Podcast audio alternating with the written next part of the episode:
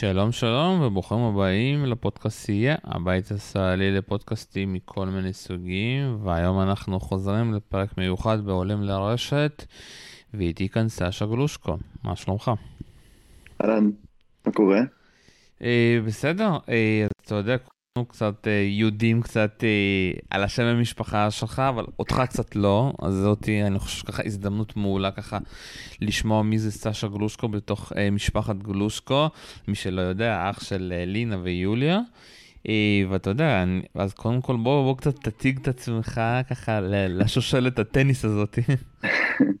כן, אז אני סשה גלושקו, אני בן 28, אה, אני האח האמצעי בין לינה ויוליה. אה, אני גם שיחקתי טניס אה, מקצועי עד גיל 16-17 בערך. אה, אחרי זה התגייסתי לצבא, עשיתי שירות קרבי. ו- והתחלתי לאמן קצת לפני הצבא, ו- ואחרי הצבא גם המשכתי לאמן. אימנתי אצל אבא שלי במועדון טניס, ובאיזשהו שלב גם התחלתי לעבוד עם לינה. וזהו, והטניס תמיד נשאר חלק מהחיים שלי, אני גם עדיין משחק, פה בארץ קצת ליגה, עם חברים, תמיד אה, נהנה כאילו לשחק את הטניס, את הספורט הזה, זה ספורט מדהים. אתה יודע, אני רוצה קצת, לפני שאנחנו נתחיל לדבר על לינה, אני רוצה קצת אה, לדבר איתך, אה, כאילו, איך אתה, כאילו, אתה יודע, עקבת אחרי הקריירה של יוליה, ואחרי כל הדברים, ואיך, כאילו, ומה למדת מה, מהתהליך של יוליה דווקא לפני שהתחלת לאמן את אה, לינה. אה, כי שוב פעם, כולנו, אתה יודע, אמרו שיוליה היה לה כישרון מטורף, אה, היה לה כישרון מטורף. שוב פעם, אני מרגיש קצת פספוס בקריירה שלה. כי אני חושב שהיא יכלה להגיע יותר. מה, מה אתה חושב ככה ומה למדת מזה? אה, כן, תראה, אני אה, באמת הייתי עם יוליה בקשר אה, טוב מגיל מאוד צעיר. היא הייתה אחות הגדולה, תמיד הסתכלתי עליה בסוג של הערצה. וגם כשהייתה בחו"ל ובקושי באמת ראינו אחת את השנייה, היינו, היינו בקשר מאוד מאוד טוב. אה, ליוליה באמת הייתה קריירה מאוד, אה, מאוד מפוארת, היא התחילה בנוער, הייתה טופ 10 ב- בנוער העולמי. וכן, בהחלט היה לה כישרון גדול, היא תמיד אמרו שמבחינת הכישרון הטכני והזה, אז אם יש להשוות אותה לשחר פאר, אז היא הייתה יותר כישרונית. אה, שחר פאר הייתה כישרונית בדברים אחרים, ואני חושב שהגיעה להישגים מאוד מאוד, אה, מאוד יפים. אה, נכון, הקריירה שלה בסוף אה, נפסקה בגיל יחסית צעיר, אם מסתכלים היום על, ה, על אנשים בעולם והגיל שהם בערך מפסיקות את הקריירה שלהם. אה, אבל אה, יש את, אה, יש את עולם הפציעות שהוא מאוד, מאוד קשה בטניס, ומאוד לא קל להתמודד איתו. ויוליה עברה לצערי פציעות, דווקא כשהייתה בשיא שלה, ב-US Open, בסיבוב השני, נפלה ונפצעה. ואחרי זה, אחרי שהתאושרה הפציעה וניסתה לחזור, אז זה עוד פעם חזר לה, ואחרי ניתוחים וטיפולים, וזה משהו, כן, אולי, אולי מהצד אה, זה נראה לך כמו פספוס, ויכלה להגיע יותר גבוה, אבל יש המון המון דברים שהיא, שהיא עברה שמאוד קשה להבין, מאוד מאוד קשה לחזור אחרי פציעה, אה, אחרי שכבר היית בטופ, מנטלית מאוד מאוד אה, לא פשוט, ואחרי שבפעם השנייה הפציעה חזרה לה ו... אה, ועוד פעם התחילה קצת ליפול בדירוג, אז זה באמת, זה, זה לא פשוט, זה לא פשוט, וזה בסוף גם אה, סיבה מספר אחת אצל פרישה, אצל שחקנים, ולצערי, אה, כן, זה תפס אותה בפעם השנייה, אה, והיא נאלצה לפרוש. אנחנו רואים עכשיו מה- כמה זה קשה, סטנדרלינקה חזר עכשיו אחרי שני ניתוחים, פדרר אחרי שלושה רוצה לחזור, טים עכשיו חוזר אחרי שנה בחוץ. אה, ב-US Open, אתה יודע, הפציעה הייתה לפני המשחק מול אוסקה, נכון? במשחק של אוסקה נכון. עלתה פצועה. זה נכון. המשחק עם הרשת שהיא באה לרשת והתחלקה שם. כן, נכון, בדיוק. כן, לצערי, ז- האוהדים החשופים שראו את המשחק הזה זוכרים את הקטע הזה. אה, בוא קצת נדבר עליך. מתי ככה, אתה יודע, אחרי שככה החלטת, אחרי שאתה מאמן ככה במועדון של אבא שלך, שאתה מצטרף ללינה, ומה אתה רוצה להוסיף לתמהיל הזה, ואני אדבר איתך עוד הרבה, אתה יודע, על מה זה לאמן אה, בתוך המשפחה.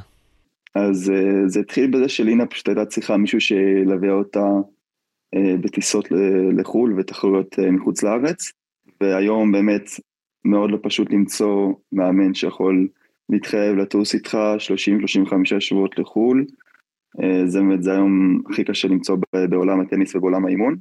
אה, ואני בהתחלה הצטרפתי אה, מדי פעם איתה לתחרויות בארץ, אחרי זה התחלנו לטוס קצת לחו"ל, ובו זמנית גם המשכתי לעבוד אצל אבא שלי. ואז ראינו שיש בינינו חיבור טוב כמאמן ומתאמנת, ואנחנו אוהבים לעבוד ביחד. ואז התחלתי, הצטרפתי אליה כ... כמשרה מלאה, כמו שאומרים. התחלנו לטוס לחו"ל וליוויתי אותה לכל התחרויות.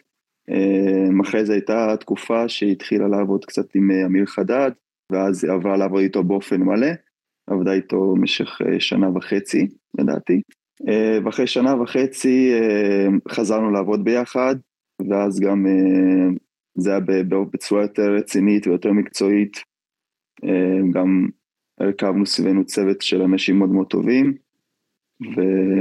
ומצאנו ספונסרים ואנשים שעזרו לנו, ובאמת בשנה וחצי האחרונות היינו ממש 24/7 ביחד, גם תחרויות בחו"ל, אימונים, הכל.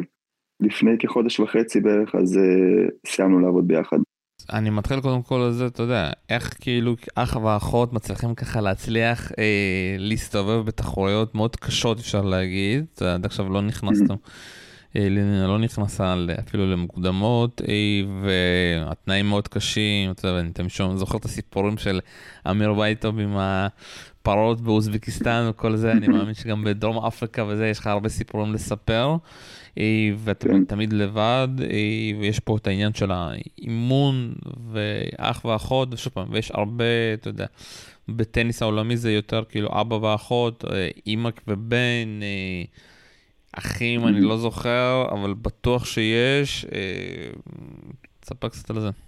קודם כל, הקשר שלנו הוא מאוד מאוד מאוד טוב מגיל צעיר, וזה משהו שמאוד עזר לנו בתקופה שעבדנו ביחד. אם זה לתמוך אחד בשני, ו... ואני ידעתי לקרוא את לינה, אם זה מהלך אימונים, משחקים, וברגעים הקשים, ידעתי לקרוא אותה טוב מאוד, ולדעת מה היא צריכה באותו רגע. מצד שני, גם היא ידעה ידע עליי, מן הסתם, איפה, איפה גם לדעת לתמוך בי לפעמים, כי, כי גם, גם לי יש את הקשיים כמאמן, ומצד שני, גם בגלל שאנחנו אחים, יש לי גם את, ה, את החסרונות שבזה, שלפעמים באימון נכנסים היחסים המשפחתיים, שבשלב מסוים, מסוים ידענו לשלב את זה וידענו לווסת את, ה, את היחסים ו, ולתת uh, גבול מתי אנחנו כאחים ומתי אנחנו כמאמן ומתאמנת. ו- ודווקא ב- ב- בטיסות הקשות, כמו שאתה אמרת, דרום אפריקה ו- וקזחסטן ומדינות כאלה ואחרות, אה, אנחנו ידענו בעצם לתמוך אחד בשנייה, אה, אבל, אה, אבל לפעמים אתה יודע, יש גם, מן הסתם כשאתה טס לחמישה, שישה או שבעה שבועות ביחד, אז יש גם, נכנס הריבים של האחים, שלפעמים גם עלו ו- והיינו צריכים להתמודד עם זה.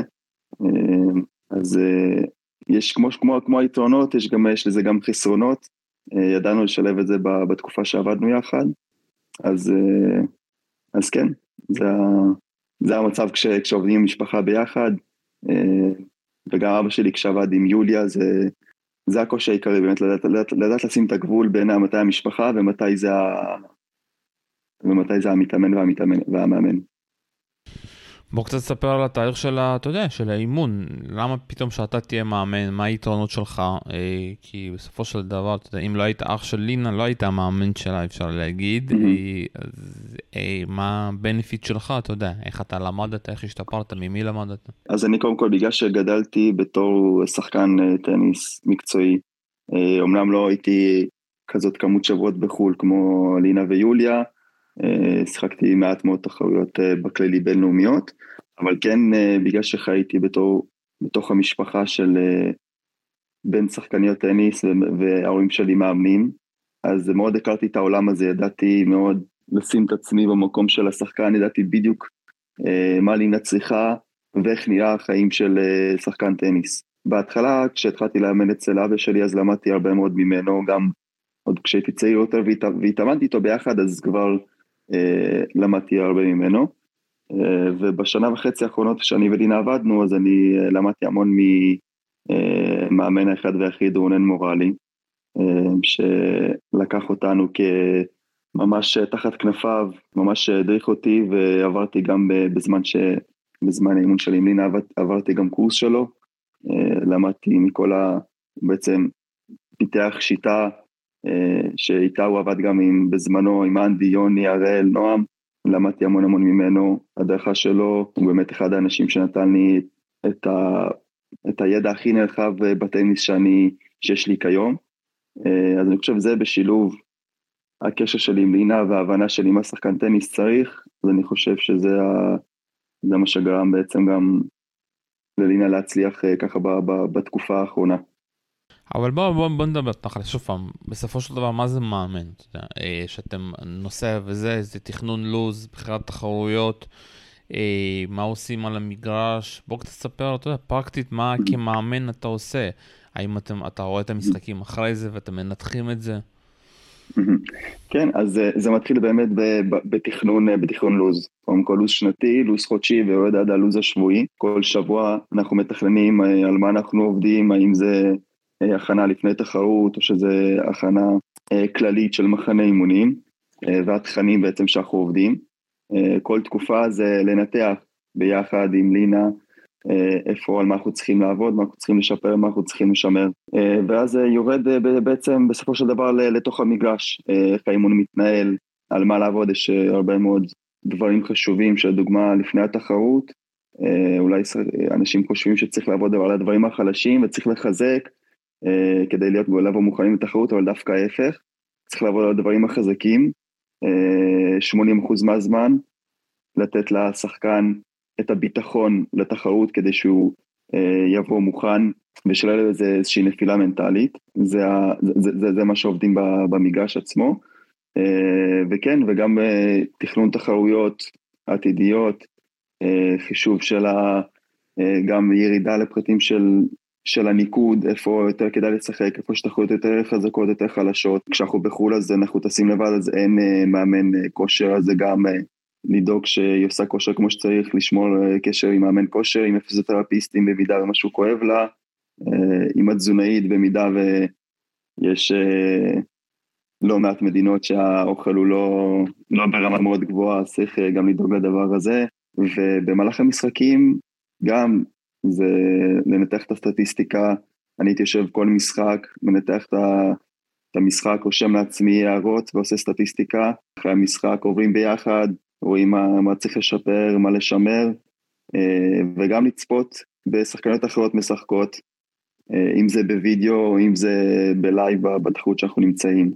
ועד לסיכום תחרות וסיכום שבוע וסיכום נסיעה אה, עם לקחים, נקודות לשיפור ולשימור, כן, ממש ירידה לכל הפרטים אה, כדי להגיע באמת לרמות הכי גבוהות, כי זה מה ששחקנים עושים ברמות הכי גבוהות.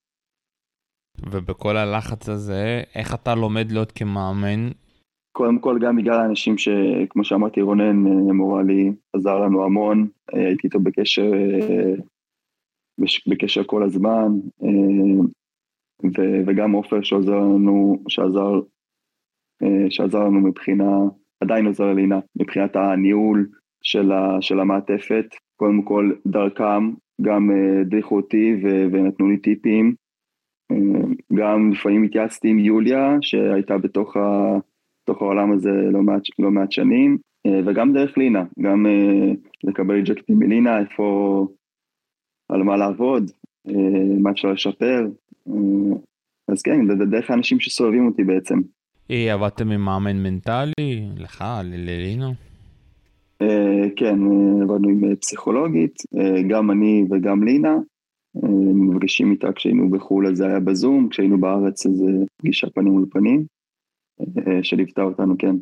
בואו עכשיו קצת נדבר, איך אתה מסכם את השנה וחצי שזה באמת הייתה הפריצה של לינה, שאתה יודע, גם זכתה פה בטורניר בארץ, אבל עדיין, אתה יודע, אין שם עקביות, אפשר להגיד. יש כאילו מין הצלחות רגעיות, ואז כאילו קושי, אה, ואני לא יודע אם אתה נמצא, אבל יש לנו קבוצת טלגרם שעוקפת ככה אחרי כל הישראלים ומסתכלת אחרי כל המשחקים. ולפי מה שאני שומע שם, כי לי לא יוצא זמן ככה לראות את המשחקים המלאים של לינה, שלינה ככה מתקשה לסגור משחקים וכבר במערכה שלישית ככה אה, מפסידה אותם. אז אה, מה, מה ככה מהצד שלך, מה, מה קורה שם, אתה יודע, במשחקים, בנקודות החשובות? אוקיי, okay, אז אה, קודם כל בשנה וחצי הזאת, לינה באמת עשתה קפיצת מדרגה בטניס שלה, אה, אם זה מבחינת תוצאות ואם זה מבחינת הטניס עצמו. את הביטחון שלה ב, במשחק, קודם כל על, על המשטחים השונים, על משטח החמר, שפעם, אם היו תמיד אומרים לה, את לא, לא שחקנית חמר, היא בקיץ האחרון שהיינו בחו"ל היא עשתה תוצאות מאוד יפות וניצחה שחקניות חמר אה, מה, מטופ אה, 200-150 בעולם, אז אה, באמת מבחינת ההתקדמות שלה בשנה וחצי האחרונות, על המגרש באימונים ביום יום רואים את זה באמת אה, בצורה ממש, אה, ממש ברורה. מבחינת העקביות ב, ב, במשחקים ובתחרויות, אה, נכון, היא צריכה באמת, אם מסתכלים על התחרויות האחרונות, אז אה, יש, אה, יש תוצאות טובות, מצד שני יש גם הפסדים בסיבובים שונים, אה, וסיבובים מוקדמים, מוקדמים יותר. אבל בסופו של דבר זה, זה, זה החיים של שחקן טניס, אנחנו, מאוד קל לנו, ואני אפילו בתור מאמן שנמצא צמוד אליה, לפעמים אני יושב במשחק בצד ומאוד קל לי להגיד ולראות שזה נראה פשוט במרכאות. בסדר, נו, אנחנו עובדים קשה, עובדים זה, תעלי למשחק ותשחקי, תעשי מה שצריך. אה, אבל באמת ההתמודדות המנטלית והדברים שעוברים בראש וכל דבר קטן יכול להשפיע על המשחק וזה משהו שבאמת אנחנו מהצד פשוט, פשוט לא מסוגלים להבין את זה, קל לנו מאוד למתוח ביקורת ולהגיד איך זה יכול להיות שתחרות קודמת זכית uh, והגעת uh, וניצחת שחקניות מאוד טובות ותחרות הבאה את מפסידה למדורגת 900 בעולם. Uh, זה צריך לזכור שכל השחקניות שנמצאות שם הן נלחמות בשיניים, אין כזה דבר כמעט משחק קל. אני מאמין שכשלינה תמשיך, אה, תמשיך להתקדם ותשחק עוד תחרויות ותצבור ניסיון, תעבוד על הדברים שהיא צריכה, העקביות תבוא, זה יבוא, היא מאוד חיובית כלפי זה והיא יודעת שזה עניין של תהליך. וכל פעם, גם היום כשאנחנו כבר לא עובדים ביחד, אנחנו מדברים אחרי הפסדים. תמיד אני אומר, לינה תזכרי שזה חלק מהדרך. את תסתכלי עוד שנתיים, שלוש, ארבע, את לא תזכרי את ההפסד הזה היום, אה, כשתהיי בטופ, אה, אבל תדעי שתמיד תמיד זה חלק מהדרך, אה, זה עוד אבן אחת בדרך לפסגה. אם תסתכל אפילו עכשיו על ג'וקוביץ' ופדר בתחילת הקריירה שלהם, שכנראה גם היו להם הפסדים, אף, אחד לא זוכר מתי הם הפסידו סיבוב ראשון ומתי הם זוכרים את, ה, את הרגעים היפים והגדולים, אבל השחקנים האלה, הם עוברים את זה ביום יום, שבוע שבוע, והיא תלמד להתמודד עם זה, ואני מאמין שהעקביות הזאת תגיע, והיא תגיע לטופ, אני ממש מאמין בזה. לא, אז אני מסתכל על זה בצורה אחרת, אה, כי בסופו של דבר אנחנו צריכים לחפש איזשהו מומנטום, אתה יודע. אה, ומומנטום לא יגיע בצורה, אתה יודע, אופס, הגיע מומנטום. כדי להגיע למומנטום אתה צריך אה, לסבול, כמו שאומרים. ולפי שוב פעם, מה שאני שומע, שיכול להיות שהיא, אתה יודע, היא מלחיצה אולי את עצמה יותר. היא כי בגלל שהיא רוצה כבר להגיע למוקדמות של איזשהו טורניר גדול, אה, יותר קל גם, אתה יודע, להגיע למוקדמות של טורניר גרנד סלאם, אז אתה מלחיץ לפעמים את עצמך שאתה חייב לנצח ואז אתה מפסיד. כי שוב פעם, ממה שאני מסתכל ומה שראיתי מבחינה טכנית אה, ודברים כאלה, היא יודעת לשחק טניס. בסוף זו שאלה מנטליות, איך אתה מתמודד בתוך המשחקים, איך אתה מתמודד בתוך התחרויות, ושיש לכם את כל הצוות מאחורי הקלעים, ונכון, זה קשה לנסוע וכולי. אולי יש פה over לחץ על עצמך, over לחץ מתוך המשפחה, over לחץ מתוך המעטפת. אה, שגורם לזה, כי לפעמים אתה over לחץ זה גם אה, סיבה לחוסר הצלחה.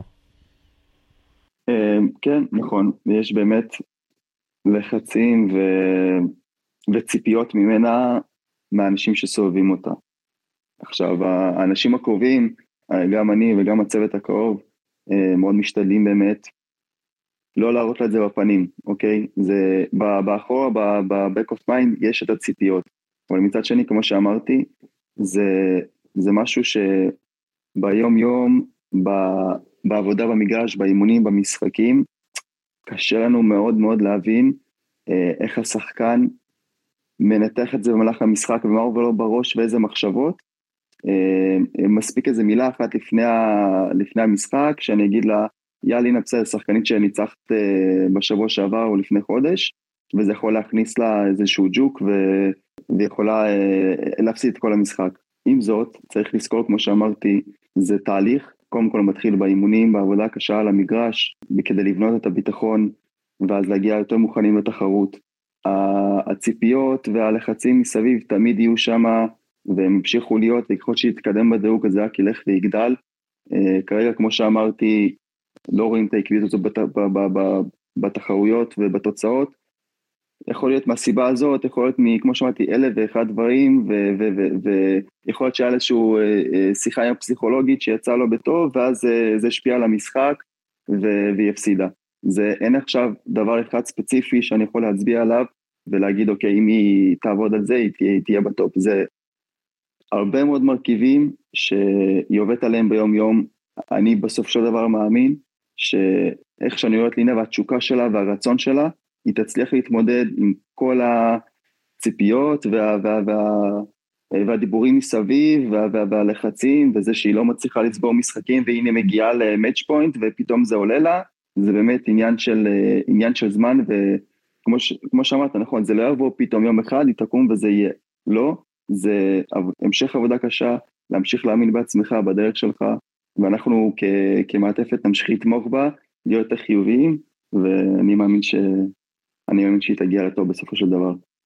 אז, אז בואו בוא, בוא תעזור לי, איך יוצאים מ-drive שלילי, ממומנטום שלילי, אתה יודע, בסופו של דבר, אה, אתה יודע, למה אנחנו אוהבים את הטניס? אתה מפסיד, יש לך עוד תחרות, אתה מפסיד, יש לך עוד תחרות, אבל שאם אתה מפסיד, מפסיד, מפסיד, אתה נכנס ל-drive שלילי, אתה יודע, אנחנו רואים עכשיו את קרצב, הפסיד ארבע משחקים ברציפות, אה, סתם דוגמה. אה, לצאת ממומנטום שלילי זה מאוד קשה, זה איך, אתה יודע, מוציאים, כי שוב פעם, אני, כמו שאני אומר לך, בכמה דקות האחרונות, אנחנו לא מדברים פה טקטית מקצועית, שוב פעם, אנחנו מדברים פה בעיקר מנטלית, אה, איך מרגישים, נכון. הנסיעות ודברים כאלה.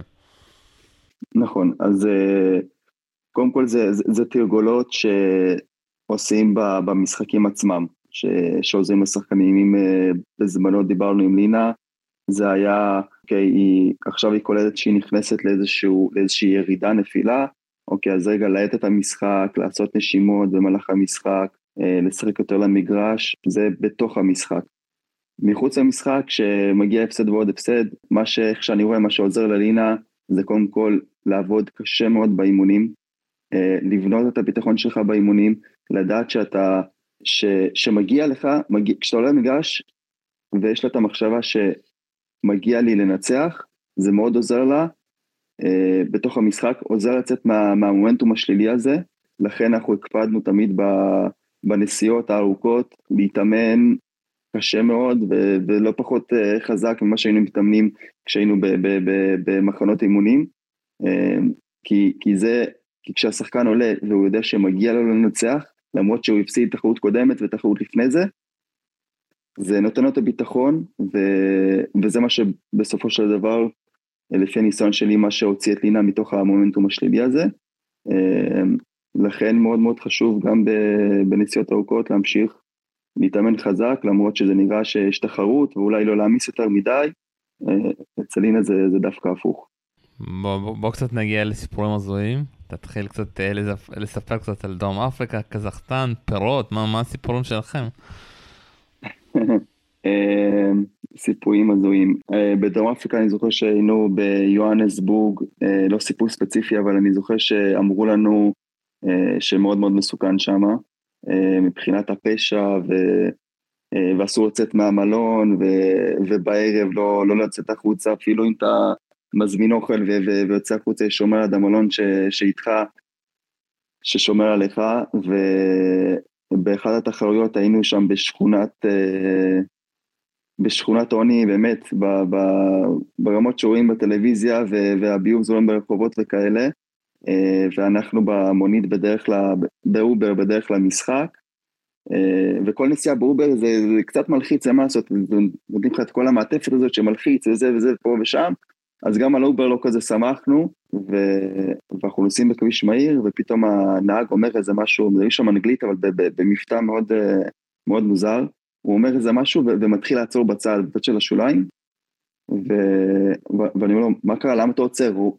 ואז הוא אומר לו, לא, אני, אני חייב לעצור. ואני לא מבין מה, הוא עוצר באמצע השוליים, כשהשוליים מאוד מאוד צרים, אה, ופתאום הוא, פתאום אני קורא שיש לו פאנצ'ר, אה, ואנחנו יוצאים כאילו, ומסביב השכונות העוני וסופר מפחיד, ואנחנו בדרך למשחק, ואני, ואני רואה שהבחור הוא סבבה והוא כאילו מנסה ככה לעשות את זה מהר, אני מהר עוזר לו, מוציא את כל הדברים מהבגאז', מוציאים את הגלגל הרזרבי, מחליפים מהר גלגל כשהכל באמצע, באמצע כל הלחץ ומכוניות נוסעות, הם גם כן נוסעים שם כמו, כמו משוגעים. אז כן, זה היה מאוד מלחיד, בסוף החלפנו את הגלגל הרזרבי מהר מאוד והגענו למשחק בזמן, אבל זה היה, זה היה רגע מאוד מלחיץ. בנוסף לכל זה, ששמענו שיום לפני, אחת השחקניות שיצאה רגע לסופר לקנות משהו, שדדו אותה עם אקדח וגנבו לה את כל הטלפון והארנק ופספורט והכל. אז, אז כן, היה, היה רגע, רגע מלחיץ. הנסיעות בדרום אפריקה, אתה יודע, מצד אחד כיף כי יש שם הרבה נקודות, מצד השני קצת תמיד מפחיד.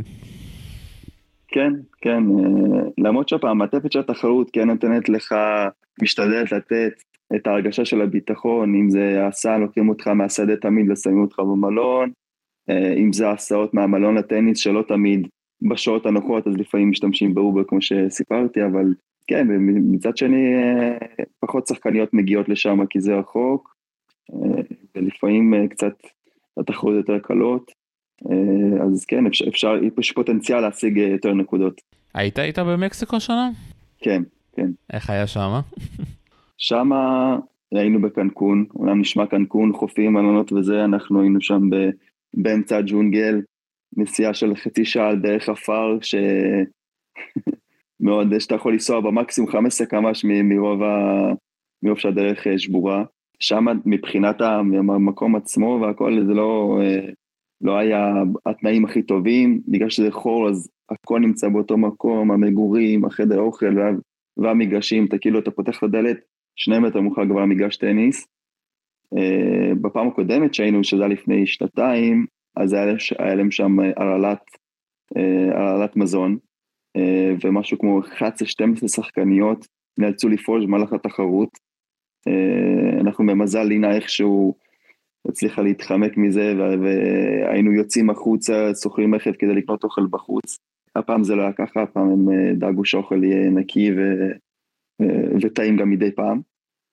אבל, אבל כן, להיות תקוע, היינו שם במשך שבועיים, תחרות ראשונה נהיה עשתה טוב, עשתה גמר, אחרי זה בתחרות השנייה פחות, אבל כן, להיות במשך שבועיים באותו חור, באותו מקום, בלי לצאת, בתוך השבועיים, בתוך השבועיים יצאנו יום אחד לעיר, לאכול מסעדה, גם איזה משהו כמו 45-50 דקות נסיעה, גם לא פשוט, לאכול כל יום אותו אוכל, להיות באותו מקום, עם אותם שחקנים, אותם אנשים, בחום אימים, אבל כן, זה, כמו שאמרתי, זה חלק מלהיות uh, שחקן טניס וגם מאמן. מה, אתה יודע, זה באמת סיפורים uh, מאוד uh, מצחיקים, ובכלל בדרום אפריקה בפעם האחרונה התחלתם גמר באיזושהי, ביום ראשון, סיימתם אותו ביום שלישי, והמשחק היה שונה לגמרי. כן, ספציפית בנסיעה הזאת אני לא הייתי איתה, לינה הייתה שם לבד האמת.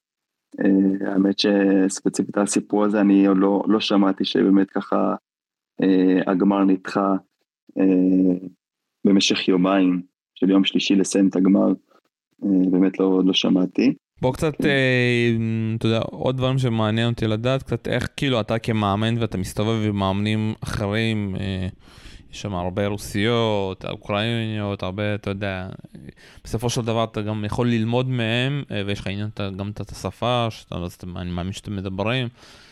מה, מה למדת מהחוויה הזאת להסתובב תמיד עם אותם אנשים? קודם כל, באיזשהו שלב, כן, אתה מכיר כבר את השחקנות ומאמנים, וזה, וזה אתה כבר מגיש, אמנם אחורים והכל, כמו שאמרתי, יעדים מאוד רחוקים, ולהגיע אליהם זה סיוט, אבל בסוף אתה, אתה פוגש את הפרצוף המוכר הזה, זה, זה, זה דווקא נחמד, כי אז אנחנו עושים שיתופי פעולה, אם זה להתאמן ביחד, ומתכננים אפילו מחנות אימונים ביחד עוד לא יצא לנו, אבל, אבל זה כן משהו שהוא על הפרק, עצם הקשר שנוצר, וזה כן, זה, זה גם נותן לך קצת את הספייס הזה של להיות 24-7 אחד עם השני, קצת את האנשים מסביב, וה... וקצת ככה להתנתק שיש לך איזה מישהו ככה סתם לדבר איתו, ונהיה כבר סוג של חבר שלך. ו- ואם זה באימונים, גם מדי פעם, אתה יודע, המאמן פתאום רואה איזה משהו, אומר וואלה, אולי תנסה לעבוד איתה על זה, כי להסתכל קצת בעין מהצד, עם הניסיון שלו, וה... ואיך שהוא רואה את הדברים, אז, אז זה גם מדי פעם עוזר, פעם אולי איזשהו תרגיל חדש, או כי כן אנחנו מחליפים מדי פעם רעיונות, ידע וכו'. וגם לפעמים במשחקים, האמת העניין שלו במשחקים, כשאתה יושב לבד ו- ומסתכל על המשחק של, של לינה זה מאוד, מאוד לא פשוט, אתה רוצה שיהיה מישהו לידך, קצת, אתה יודע, לפרוק עם זה לפעמים את, את התסכול, ואם לפעמים זה, זה לחלוק את, ה, את השמחה בניצחונות. אז שיש מישהו לידך שגם מעודד את לינה ו... ואיתך שמה זה, זה, זה, זה תמיד כיף. ותמיד למשל היה כיף שהיו עוד, עוד ישראלים ועוד מאמנים אחרים בנסיעות כאלה. זה תמיד היה יתרון ואני אישית מאוד מאוד מאוד שמחתי שהיו עוד ישראלים ש, שמגיעים איתנו. אבל כן, גם, גם מאמנים מחו"ל כבר יצרנו סוג של קשר ו... ונהיינו כמו, כמו סוג של חברים. אתה יודע, יצאתם כאילו עכשיו, אתה יודע, מאשר יוליה, יוליה הייתה כמעט נוסעת לבד בלי שום ישראליות, אתה יודע, רק שחר אולי, וגם לא תמיד הם היו באותם טורנירים, אתם קצת עם שביט, עם ניקור, חירין, נידל, אז היה שם תמיד גם, אתה יודע, לפעמים כשאתה לא נוסע, אז אתה יודע שהיא נמצאת איתם לפחות. נכון, נכון, וגם, וגם בנים לפעמים, אם זה ישי שהם פחות או יותר משחקים אותם, אותם תחרויות, ואם זה דניאל צוקרמן, לפעמים בדרום אפריקה מגיעים גם שחקנים, לא יודע, כמו אסף פרידלר, שחקנים כאלה שהם באים לשחק את המוקדמות או את הפרה-מוקדמות, אז כן, בתחרויות כאלה תמיד עולה איזה סלי אחד שתיים. עכשיו לאט לאט מתקדמת לתחרויות שכבר אין כמעט ישראלים בתחרויות בגדלים האלה. אבל כן, זה, זה, כשהיא נמצאת עם מישהו שבדרום אפריקה הייתה עם ניקול חירין, אז אז כן, אני, אני לא הייתי איתה, זה נתן לי ככה את הראש שקט שיש איתה שם מישהי, ש... שתהיה שם איתה ותזכר משחקים, תעודד אותה, כי זה, זה תמיד עוזר. בוא קצת נדבר עליך, מה, מה החלום שלך? אתה רוצה להמשיך לאמן, אתה רוצה להמשיך לאמן בסבב, אתה רוצה להמשיך לאמן בארץ, מה, מה החלום שלך? אז האמת אני כרגע התחלתי לעבוד עם, עם ילדים במרכז הטניס ביפו, אני בונה שם מסגרת תחרותית מאפס בעצם, אז אני ממש בוחר ככה את הילדים אה, עם מי לעבוד. ו... והחלום שלי זה באמת, אני חושב, לחנך ו- ולגדל את הילדים, את הילדים האלה לתוך הערכים של טניס, ו- וגם כמובן על הדרך, אם יצא, אם יצא ו- ויהיה להם את היכולות וה- והכלים להיות בטופ העולמי אז כמובן, אבל אני חושב שהחיבור הזה שיש לילדים עם המאמן ואיך שהם רואים את דמות המאמן, אה, מבחינתי, מבחינתי זה הכל, איך שהם מסתכלים עליך ומקשיבים לך, ולפעמים גם מעריצים אותך, ויש לך השפעה עליהם, זה, זה, זה מבחינתי, זה, זה, זה מבחינתי החלום, באמת. אז רגע, כאילו טניס מקצועני, זהו? נגמרה... אה, אתה פורש מטניס מקצועני? לא, בהמשך, בהמשך אני, זה, זה לא, זה לא כאופציה סגורה. אני כן, כמובן, אם צריך הזדמנות אז, אז כן, אבל כרגע, אחרי באמת כמה שנים עבודה עם לינה וטיסות לחו"ל וכמעט בלי זמן בבית עם, ה, עם הבת זוג ו, והחברים, אז כרגע קצת להישאר בארץ, להיות באיזושהי מסגרת, משהו מסודר, אז אני חושב שלתקופה הקרובה, זה, זה מה שאני רוצה לעשות, כמובן בהמשך, אני, אני מאמין ש, שימצא הזדמנות אז, אז אני כן, כן אעשה את זה לתקופה. טוב, שמע, היה מאוד מעניין, וככה שאלה ככה קטנה ככה לסיום, מה אתם רואים פה ושם קטעים בטניס, אתה רואה את הטניס הנשי, מה, מה, מה אתה חושב עליו, יש, אם אני, אני אגיד לך מה אני חושב, אתה יודע, בסופו של דבר אני חושב שהקושי ברמות של לינה, של שביט, זה דווקא להגיע למוקדמות, ושם שאתה מצליח כבר להגיע למוקדמות, ויש שם יותר מדי לקי לוזרים, אתה יודע, אתה מנצח שתיים, שלוש משחקים, ואז אתה כבר נכנס, באיזשהו מומנטום אתה כבר נשאר שמה. איך אתה רואה את הכניסה הזאת לטניס, אתה יודע, ל-WTA מה-125, ה-250, ובסוף גם, אתה יודע, למוקדמות של גרנדסלאם. כן, אז אני אגיד לך, זה כמו שאמרת, באמת מאוד לא פשוט להיכנס לתחרות האלה, כי אני אגיד לך את האמת, השחקניות של, ה, טופ 300, טופ 350, זה השחקניות שיש להם את הרעב באמת הכי גדול מכולם, יותר מהשחקנים שלהם בטופ 100, כי עצם העובדה שהן אה, ככה קרובות ו, ו, אה, ובדיוק קרובות מהתחרויות של ה-25-60 אלף לתחרויות הקצת יותר גדולות, הרעב הזה והמוטיבציה שיש להם, באמת, שם אתה תראה את המשחקים הקשים האלה, הארוכים של השלוש-ארבע שעות, שמכניסות כל כדור, אז באמת זה השלב ש... שהוא לדעתי באמת הכי קשה להיכנס ל... לטופ 250, טופ 230, שאתה משחק, מתחיל לשחק מוקדמות, ופשוט להמשיך לעבוד קשה, להתאמן קשה ולשחק אה, המון תחרויות, לצבור ניסיון, זה, זה פשוט, ה... זאת הדרך. ולגבי הטניס הנשי, אה, אתה חושב שוב פעם, כאילו אני, אני מסכים איתך שלהיכנס מאוד קשה, אבל כשאתה נכנס לשם, אתה חושב שהוא יהיה יותר קל ללינה שכבר תהיה שם ותהיה רגועה יותר, שאתה יודע שאין את הריצה הזאת להיכנס למוקדמות האלה, ואז כאילו היא יכולה להראות את הטניס שלה, או שאתה אומר שזה איפה הולך להיות קשה, כי היא צריכה להוכיח שהיא באמת מגיעה להיות שם. קשה, קשה להגיד מה, מה יהיה באמת כשהיא תהיה, תהיה בטופ, מן הסתם הציפיות גדלות, כמו שאמרת, ו, והלחץ מסביב גדל. אני חושב כשלינה, כשלינה תגיע לשם, היא תהיה כבר אחרי שהיא יודעת איך להתמודד עם הדברים האלה, ואני חושב ברגע שהיא תפרוץ, אה, היא תישאר שם ו- ותמשיך לעלות, אה, כי לינה היא מסוג השחקניות שברגע שהיא מתייצבת על משהו, אז זה, זה, זה ממשיך להיות יציב, אוקיי? אם, אם פעם היינו מדברים סיבוב שני רבע גמר ב-25 אלף, זה היה משהו, מילה גסה כמו שאומרים, אז ברגע שהתחילה לעשות תוצאות ולהגיע ליותר רבעים ויותר חצאים ויותר גמרים, אז אנחנו רואים את זה לעיתים יותר תכופות, זאת אומרת שהבסיס שלה והיציבות שלה היא עלתה מדרגה עכשיו.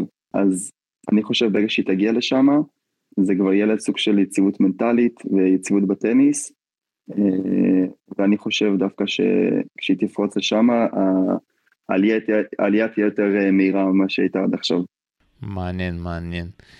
אה, שאלה אחרונה ככה, שככה בא לי, היא משחקת הרבה זוגות והיא משחקת טוב בזוגות, כמה זה עוזר אה, לדעתך, כמה זה נותן לביטחון אה, בזמן שלא הולך ביחידים? אז כן, קודם כל זה נותן לה המון ביטחון.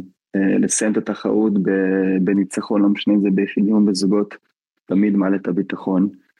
מבחינת הטניס עצמו, זה קפיצת מדרגה מה שהיא עשתה בטניס, אם זה במשחק רשת ואם זה בריטרנים, בסרבים.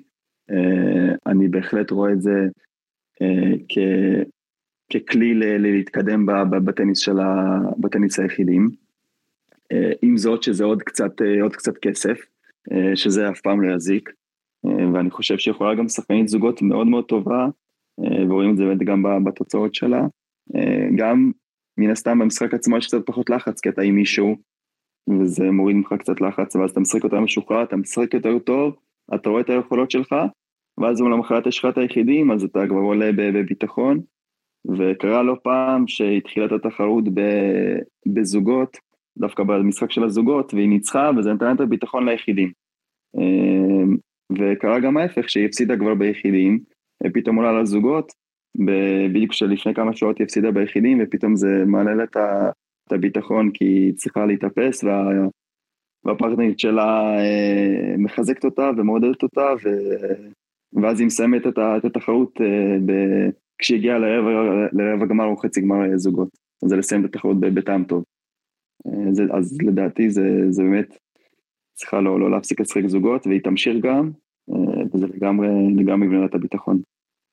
הדבר המצחיק שתמיד קורה שהיא משחקת עם איזשהו בת זוג חזקה ואז פתאום הן נפגשות מתישהו ואז כאילו דקה אחרי שהיא מפסידה היא פשוט צריכה לעלות איתה וזה די מוזר. נכון כן כן זה קורה לא, לא, לא מעט. טוב, שמע, אה, סשה גלושקו, היה לי מאוד מעניין. אה, אתה מוזמן ככה יותר, אתה יודע, לעקוב גם בטלגרם וגם בפורום טניס שלנו, שכולם ככה עוקבים, ואולי ככה באמת לכתוב אה, ככה מהצד שלך, עכשיו שיש לך יותר זמן שאתה בבית, על, אתה יודע, על הדרך שלה, על הדברים שהיא עוברת, לסכם את המשחקים, לכתוב קצת, לראות קצת זווית אחרת, כי לדעתי זה הרעיון הראשון שלך ככה שאני שמעתי. נכון. וזה יכול להיות מאוד מעניין ככה ולהראות איזשהו צד אחר אה, מהחוויה הזאת. אתה יודע, אנחנו בסופו של דבר אנחנו עוקבים, פרשנים, מדברים, אבל בסופו של דבר, כמו שאתה יודע, אה, בסופו של דבר כמה זה חשוב להכות פורן בקאנד, בסוף זה הכל מנטלי וזה לחפש את המומנטום שיגיע לך, כי אתה יודע, אתה יכול גם להיות כמו אמר דוקנו לבוא ולשחק בטורניר השני שלה, ופתאום כל ההגרלה נפתחת והכל הולך והיא זוכה, ואז פתאום היא מתחילה באמת לשחק אה, כמו שצריך ומסטידה, אה, ויש כאלה שעושים כן. את הדרך הארוכה, כמו שאנחנו רואים את אסלן שהגיע בגיל 27, ופתאום מנצח את נובק, אז אתה יודע, לכל אחד יש דרך אחרת. אחרת וכל אחד, אבל צריך פשוט תמיד להאמין ולראות אה, שבסוף הדרך תגיע, השאלה שהיא מגיעה פשוט לתפוס אותה. נכון, לגמרי, אתה צודק לגמרי, ותודה לך, היה לי מאוד מעניין. אה, וכן, אני אשתדל גם באמת אה, להיות יותר מעורב בפורומים ובצ'אטים. זהו, תודה לך. תודה רבה ותודה רבה שהאזנת לנו. ביי ביי. בכיף, ביי ביי.